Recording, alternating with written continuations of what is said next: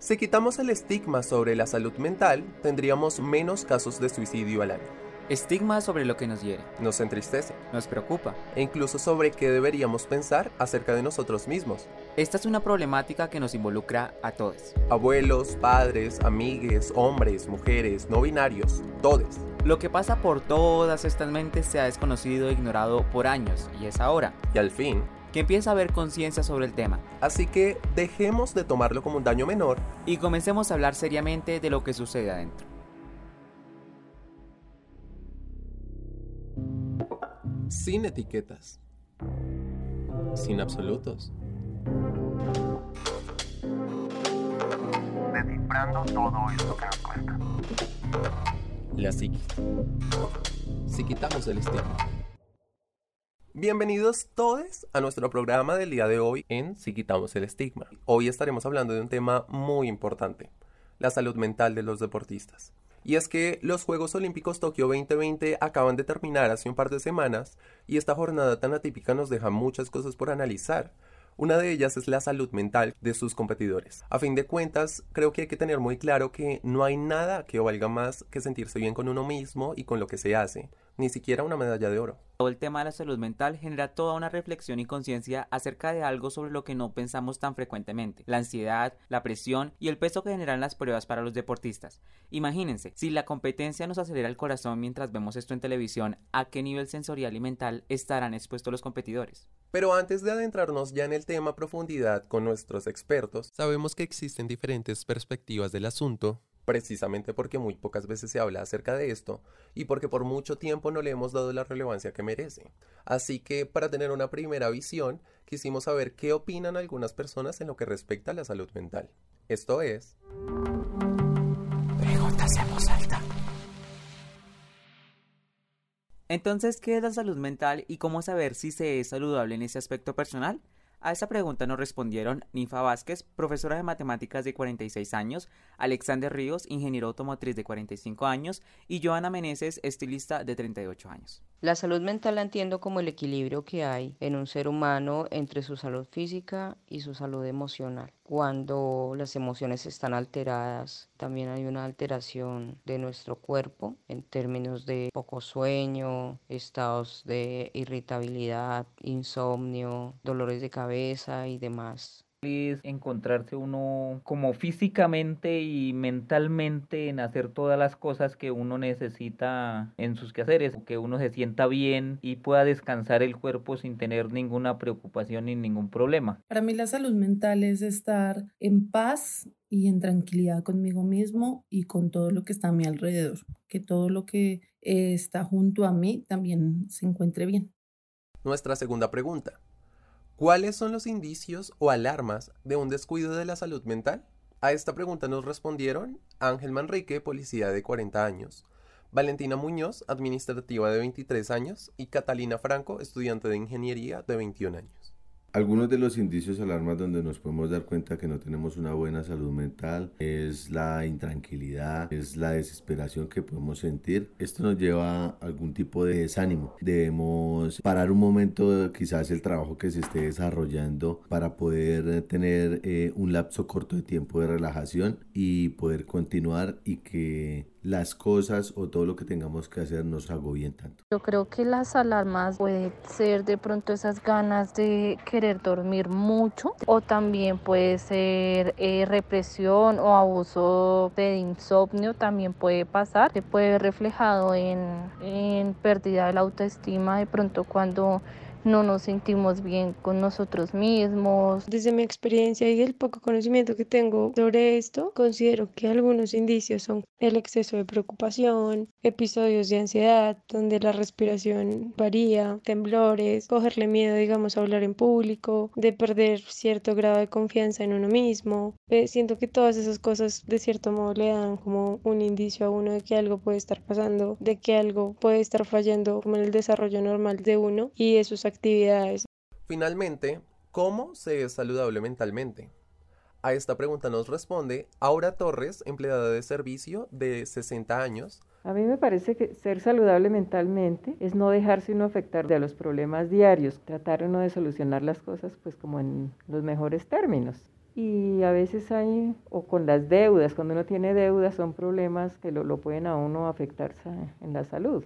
Bueno, y precisamente para tener más claro y entender todo lo que rodea la salud mental, el día de hoy contamos con la compañía de Nicolás Sánchez, que es deportista y entrenador de alto rendimiento, y la psicóloga Lina Muñoz, quienes nos ayudarán a entender mucho más a fondo el papel que juega la salud mental para los deportistas. Nicolás, Lina, bienvenidos y gracias por acompañarnos el día de hoy. Muchas gracias. Gracias, sí. Bueno, pues me agrada la invitación. Bueno, y para comenzar, ya escuchamos esas primeras perspectivas de la ciudadanía y queremos ahora puntualizar en cuáles son las opiniones de Lina como psicóloga acerca de qué es la salud mental. Para definir la salud mental, tenemos en cuenta primero que todo la OMS, que ya la define como un estado de bienestar entre lo físico, lo mental y lo social. Antes se tenía la creencia de que era simplemente eh, no tener una enfermedad entonces, estoy bien si no estoy enfermo. Pero pues al, investigarse más se ha dado cuenta que se compone por tres factores. A partir de eso, ¿cómo sabe uno cuáles son esos indicios o alarmas que uno debe tener cuando uno está descuidando la salud mental? Porque muchas veces uno cree que está pasando por malos momentos, pero ni siquiera sabe que eso hace parte de su salud mental. Muchas veces sentimos que estamos tristes o decaídos y pensamos que es solo un estado y ya, pero eso nos puede llevar a complicaciones, pueden eh, afectarnos otras áreas que también pues son importantes en nuestro diario vivir. Entonces, ejemplos ya puntuales. El primer factor sería físicamente. Entonces, como estamos viendo que estamos fallando pues en nuestra salud mental, de pronto dejamos de hacer ciertos comportamientos, dejamos de salir, dejamos también de arreglarnos, porque eso se basa también en nuestro físico, ¿no? Cómo nos vemos, cómo estamos presentándonos ante un mundo. Mentalmente tenemos que ver cómo nos sentimos con nosotros mismos, cómo nos estamos viendo, cómo nos estamos relacionando y ahí nos incluimos en la parte social. Nosotros somos seres sociales, necesitamos del otro. Ahí les va un dato. En medio de las competencias deportivas y los entrenamientos para estas, muchos deportistas han llegado a sentir un excesivo cansancio físico, emocional e incluso mental. Esto no es casualidad y se ha encontrado que hay todo un trasfondo en el tema, pues se llama el síndrome burnout, y se da cuando hay una dedicación persistente hacia una meta y dada su dificultad, el deportista sobreentrena a tal punto de que su cuerpo colapsa. En el escenario de un deportista, ¿cuándo ese deportista puede reconocer que necesita un acompañamiento psicológico? Por ejemplo, en mi caso, cuando yo era deportista de alto rendimiento, el psicólogo prácticamente hablábamos todos los días. Yo manejaba mucho lo que era la respiración y la frecuencia cardíaca. Entonces, hoy la frecuencia cardíaca mía pudo estar muy elevada o descansé muy bien en la noche, entonces al otro día amanezco súper bien. Entonces, de ahí es la connotación del deportista de que vea que, digamos, está fallando en algo y diga, necesito que, que el psicólogo me ayude. Pero en ese sentido, el psicólogo es un actor externo e intermitente que de vez en cuando está haciendo un seguimiento o el psicólogo más bien es un actor permanente? Todo nace desde la perspectiva del entrenador psicólogo o se haga un equipo de trabajo. Entonces, por ejemplo, un deportista va para campeonato panamericano. En ese momento, el, el entrenador lo solicita y le dice, mire, vamos a trabajar con este deportista porque tiene pronto debilidades en la confianza o tiene algunos problemas familiares, que eso también influye mucho. Necesitamos comenzar a trabajarlo para que los pensamientos que él tenga durante el entrenamiento sean positivos y que sean para miras a mejorar su marca personal o su misma salud mental. De que en el momento de que llegue a competir no le vaya a dar ansiedad, no se vaya a sentir presionado o que el, la misma, el mismo miedo juegue en contra. ¿Cuál es la importancia de ese relacionamiento entre el psicólogo y el deportista o el psicólogo y cualquier persona? Porque creo que se hablan temas tan profundos, tan íntimos, que pues esa confianza es muy necesaria. Entonces, para Nicolás creo que la pregunta sería si puede llegar a afectar el tema de que estén cambiando de tipo de psicólogos, pues porque estos procesos de conexión no se dan de la noche a la mañana. Y para Lina creo que sería cómo por parte del psicólogo se van articulando esas relaciones. Para mí, sí, desde que comencé a trabajar con el psicólogo, yo he tenido tres psicólogos durante mi carrera deportiva, cual llevo 16 años entrenando. La primera persona que me atendió es Humberto Serrano, con él un feeling desde el principio. Llegó otra psicóloga, con una persona así trabajé dos o tres veces, fue muy poco y la psicóloga actualmente, nosotros nos decimos ingenieros, porque tanto ella es un complemento a lo que yo vengo haciendo y el trabajo con ella es constante, eh, la confianza nació de un momento a otro que nosotros nos sentamos un día a hablar, yo no sabía que era la psicóloga, nos sentamos a hablar y desde ahí la unión con Nivón ha sido muy buena y muy fuerte. Principalmente nosotros como psicólogos intentamos es hacer y crear esa conexión, pero creo que el mayor problema que nos enfrentamos en nuestra carrera es que no tenemos suficiente apoyo, es decir, que también vamos de trabajo en trabajo. A veces los tiempos no nos permiten o muchas veces llegamos a hacer un proyecto y queda eso, proyecto se termina y se va. También por eso nos ha costado, digamos, como relacionarnos de una buena manera con, con los pacientes y demás, porque no creen, no creen en nosotros, no creen que esto sea algo más allá. Y hablando del deporte, nosotros lo basamos en promoción y prevención. Principalmente manejamos tres puntos, que es las causas, la crisis como tal y ya los efectos que puedan tener. Y también por qué digamos que se presenta esto hasta ahora, por qué digamos nuestra generación es la que está viviendo estos cambios psicológicos porque desde hace mucho tiempo hemos tenido deportistas, pero al punto de la presión, el punto de la ansiedad de representar a un país, está trayendo problemas muy grandes como, eh, digamos, comenzamos este podcast hablando de todos los deportistas en los Juegos Olímpicos. Creo que la psicología deportiva no es nueva, viene desde hace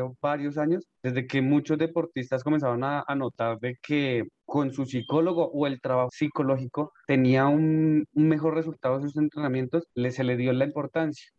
Antes, algo que salió muy llamativo fue el comentario de nuestra vicepresidenta cuando nos dijo que habían demasiados psicólogos y psicólogas. Y sí, uno va a ver y en general hay demasiados, pero cuando entró la pandemia nos dimos cuenta que no había nadie. Creo que por eso ha salido más a relevancia. No es que nunca haya existido, pero ahorita está como cogiendo esa fuerza y pues deberíamos seguir hablando de estos temas. Creo que desde muy pequeños siempre se nos inculpa esa competitividad y siempre se nos premia esa victoria, pero pues creo que también como en todas las áreas se está exigiendo constantemente que, que demos lo mejor, que siempre tenemos que resaltar y hacer las cosas de la mejor manera, pero se suprime un poco y hay mucha presión sobre el tema de equivocarse y fallar. Sí. Eh, eso es un tema importante porque se les enseña a ganar y se les enseña a ser los mejores, pero nunca a perder. Entonces llega el día que el deportista se levantó con el pie izquierdo, como dicen muchos, no dio su resultado y la presión social que viene después, lo que, lo que está pasando ahorita con Catherine Ibargüen y con Mariana Pajón. Todo el mundo esperaba la medalla de oro y todo el mundo decía, no, ya son oro, son fijo oro. Catherine Ibargüen se queda por fuera y la presión social que comenzó contra ella. Lo mismo con Mariana Pajón, medalla de plata, pero si es que se esperaba más. Con la pesista Mercedes Pérez, ella pierde su medalla por la presión social que traía. Por ejemplo, desde mi caso, como deportista, nuestro entrenador nos presionaba y nos decía, la única medalla que importa es la que vale la de oro, el resto es quedar de última. Entonces esa presión, ese sentir de que si usted no iba y quedaba de primera, era como un perder para uno. Entonces desde ahí la presión que le generaba a uno el entrenador o también la misma presión de lo que uno espera. Bueno, esta conversación está muy interesante, hay mucho por hablar, mucho más por discutir, pero por ahora vamos a una pausa. Cada respiración representa el riesgo de desarrollar ansiedad o depresión. A su vez, la velocidad de cada latido simboliza la frecuencia con la que una persona realiza algún tipo de actividad física. Una persona del común que realiza actividad física diaria o frecuente disminuye la probabilidad que ésta tiene de desarrollar ansiedad o depresión. Esto sonaría algo así. En el caso contrario, en el que una persona realiza actividad física con muy poca frecuencia, su riesgo de verse afectado por estas condiciones aumenta. Paradójicamente, la situación de un deportista de alto rendimiento suena así.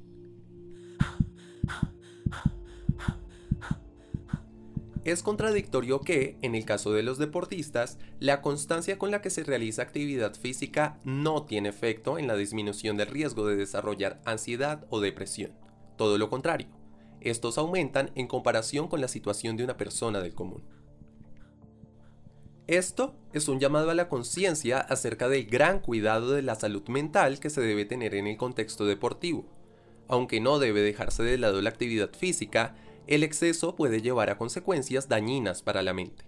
Mientras la ansiedad y la depresión toman la delantera, los deportistas van perdiendo la carrera.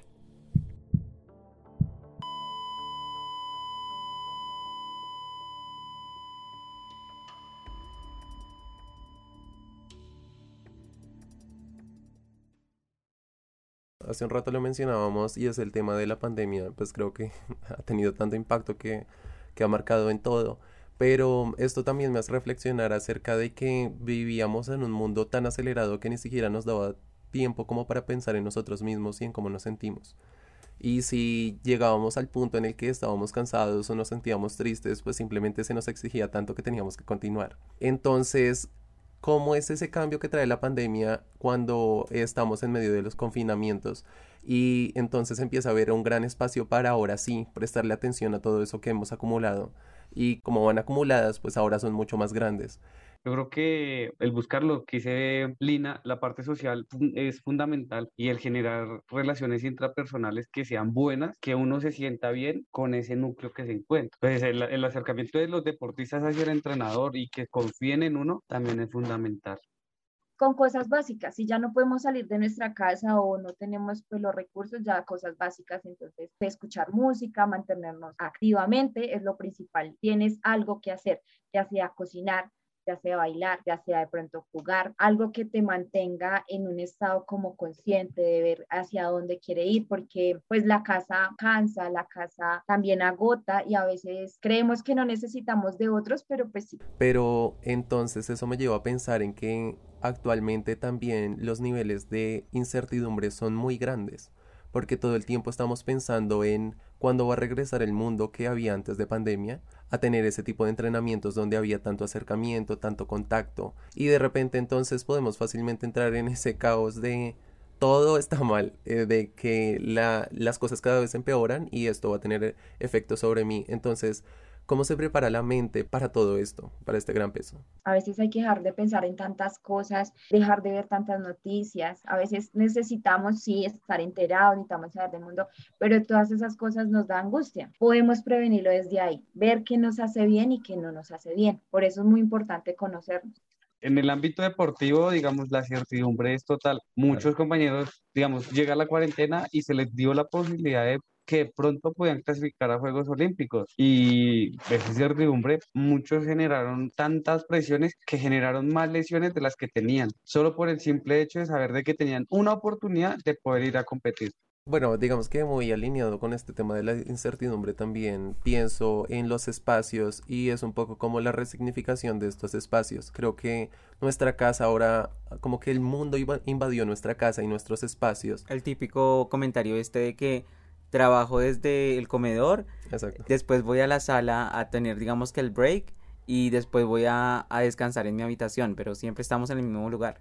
Entonces, ¿esto cómo influye en las emociones y cómo ha sido esa adaptación, por ejemplo, en los deportistas y pues en las personas en general, de, de listo, aceptar que eh, este es el espacio con el que cuento y pues entonces ahora mis comportamientos son diferentes en Algunos no siguieron entrenando por el simple hecho de que no se sentían en el ambiente o en el entorno del gimnasio, de que no tenían los implementos necesarios para entrenar, o sea, se desarticularon y no se sintieron bien y tanto así quejaron de entrenar. Es triste porque muchas personas no pudieron afrontar esto de buena manera y créame que los trastornos que han salido de acá han sido increíbles. Creo que todo esto fue un gran cambio, pero el problema principal es que no todos tenemos la posibilidad de, de tener esos espacios, de que nuestra familia pues nos trate bien y lo que hablamos en colegios y demás también es algo preocupante cómo se asume un poco la seguridad, si esa seguridad nace a partir de esos pequeños triunfos, esas pequeñas recompensas que vamos eh, obteniendo paulatinamente y eso nos genera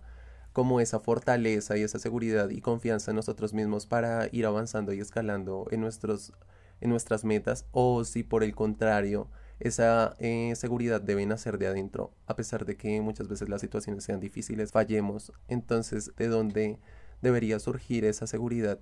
Creo que viene de, de, esos pequeños triunfos, pero también recae sobre las veces que caes y que te levantas y sabes de que eso que te hizo caer te levantó y te volvió más fuerte. Entonces creería que no solo es ver los triunfos, porque muchas veces el triunfo, listo, te lo ganaste, hiciste las cosas bien y al contrario de hacerte más fuerte, te vuelve más débil. Puntualmente eh, definiéndolo, se puede llamar motivación intrínseca y extrínseca. Quiere decir eso, la intrínseca es lo de nosotros. Entonces, ¿por qué me quiero graduar? Porque quiero estudiar, porque quiero trabajar por mí. Y extrínsecamente, entonces, es esa parte externa. Entonces, de pronto, tú quieres ganar algo, tu trabajo, quieres tener una buena, pues, buen salario, entonces ganas de pronto un reconocimiento que te puede dar un aumento. Entonces, ese reconocimiento forma ser algo extrínseco, algo de afuera, algo que te da la sociedad.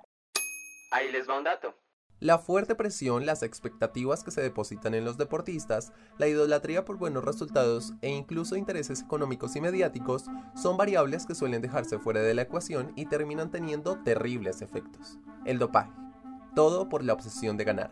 Queda claro entonces que este tipo de faltas no son solo cuestión de los atletas, sino de todo un ambiente alrededor de ellos al que debe prestársele mucha atención. Digamos que esta pregunta va enfocada hacia el deporte, pero pues creo que hay muchas cosas psicológicas ahí.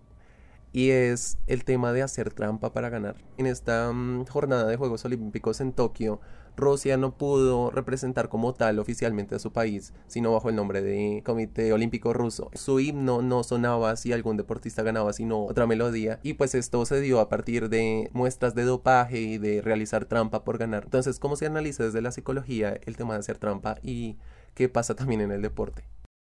De parte de la psicología, como hablábamos, cuando se enseña como esa victoria que tienes que conseguirla, vas a recurrir a todos los medios. Lo correcto y lo incorrecto se enseña, ¿no? Todo es enseñanza, todo es, pues la mayoría es aprendizaje, tú aprendes con lo que vives, con tu entorno y demás. Entonces, pues de esa parte psicológicamente me imagino la presión. A veces hay que por eso también mirar qué es lo que estamos haciendo para obtener y llegar a esos, a esas ganancias, a esos beneficios. Y aunque no es justificado el hecho, ¿no? Digamos que a pesar de que lo que tú decías, Lina, me parece muy válido, también un poco de lo que le están pidiendo a estas personas es al contrario un tema de una presión mayor, más arriba de ellos, más grande que ellos, que no justifica sus acciones, pero que uno entiende por qué está pasando. Digamos, es por un poco entender también el espectro. En el ámbito del deporte es complejo el tema del dopaje. Muchas veces he escuchado personas del medio deportivo que dicen, no es que si no se dopa no va a ganar nunca. Entonces, ahí viene lo que dice Lina, o sea, es desde cómo se lo enseñen a él. Desde mi caso, a nosotros, si vamos a tomarnos una acetaminofén, tocaba con orden médica, si no, no, no lo podíamos tomar. Dos, el estímulo, porque le dicen a usted, si gana Juegos Olímpicos, son 200 y pega millones de pesos que se le van a dar. Entonces esa presión que viene encima. Por ejemplo, en el caso del levantamiento de pesas, de tanto caso de dopaje que se ha dado a nivel mundial, en ese momento la federación está en riesgo de salir de los Juegos Olímpicos. Eh, nos pasó a nosotros como Colombia, donde teníamos ocho deportistas clasificados y pasar de ocho a tres, donde los ocho eran muy buenos. Mis ocho compañeros que estaban en la selección Colombia eran bastante buenos. Todos tenían la posibilidad de estar en el podio o ser un diploma olímpico. Entonces, por el querer de uno, nos toca pagar a muchos. El simple hecho de que por algunos pocos que se están dopando para los próximos Juegos Olímpicos hay la posibilidad que no se compita el levantamiento de pesas o en otros deportes. Sí, pues de eso también analizo y es como ese deseo de control, ¿no? El sentido de competencia y de juego ya cambia para la persona que decide doparse, porque ya no es como yo puedo ganar, sino yo voy a hacer que gane. Y bueno, pues creo que esto ha sido lo último, pero nuevamente agradecerles mucho por este espacio, por cada una de sus opiniones, porque esto nos hace reflexionar plenamente acerca de un montón de cosas que desconocíamos algo analizar para, digamos que tener conciencia en cómo nos comportamos, esta idea cultural de la victoria y de que hay espacio más bien para fallar. Y les agradezco por haber respondido esas dudas. Esto da para muchos más capítulos y, y lo importante es aquí empezar a generar la conversación. Creo que ya hoy al menos estamos entrando un poco en visibilizar esto, que todos tomemos conciencia sobre un tema tan importante como la salud mental en todos nuestros ámbitos, pero específicamente en el deporte despedimos a nuestros oyentes. Esperamos que este capítulo les haya gustado mucho, pero más que eso, les haya generado mucha reflexión. Sí, ¿a ti qué te pareció este primer episodio? No, yo realmente lo disfruté mucho. Creo que estuve ahí invadido por las dudas. Pues creo que se hicieron muy buenos aportes y me habría encantado seguir como tres horas más. Sí, desafortunadamente el tiempo tenemos que cuidarlo. Por eso, por ahora, vamos a terminar el podcast aquí. Así que los invitamos a estar muy atentos de nuestro próximo episodio en Si Quitamos el Estigma. Gracias a ti. Y a ti. Hasta luego. Chao.